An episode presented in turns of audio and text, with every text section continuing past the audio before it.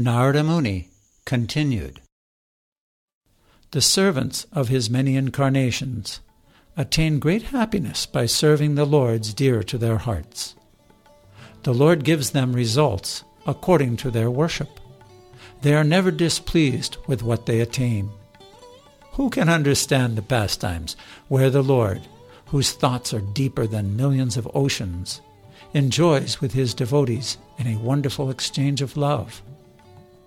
Engaging in activities free from rivalry and other faults, and each according to his own nature, whether higher or lower, the devotees attain, as much as they desire, the highest happiness of devotional service.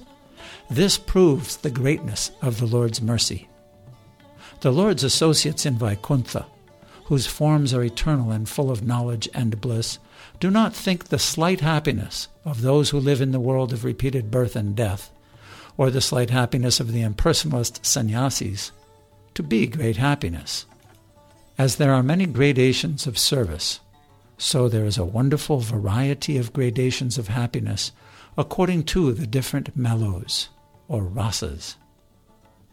Some of the residents of Vaikuntha have been the Lord's associates eternally, and others have come to that position by the Lord's mercy.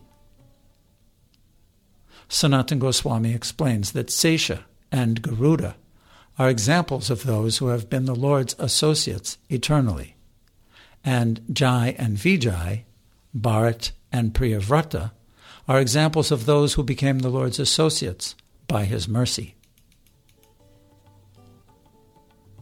Although the bliss of serving the Lord is the same in all circumstances, some think it is different to perform formal service or confidential service, or to be far from the Lord, or stand by his side the natural relationship with the Lord, where He is served and they are His servants, is both real and eternal.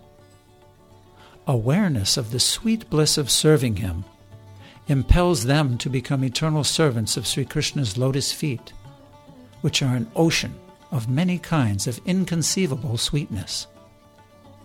Even if He were not the origin of all incarnations, and even if he were the same as all incarnations, Sri Krishna would still be distinguished by his very sweet glories.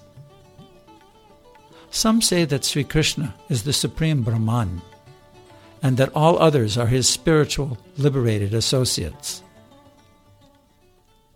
Sanatan Goswami explains that the all others here are the devotees headed by Sesha and Garuda.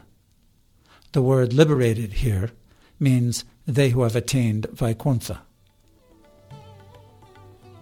Narada concluded To enjoy the bliss of devotional service, aided by the Lord's transcendental pastime potency, they assume forms suitable for the Lord's pastimes.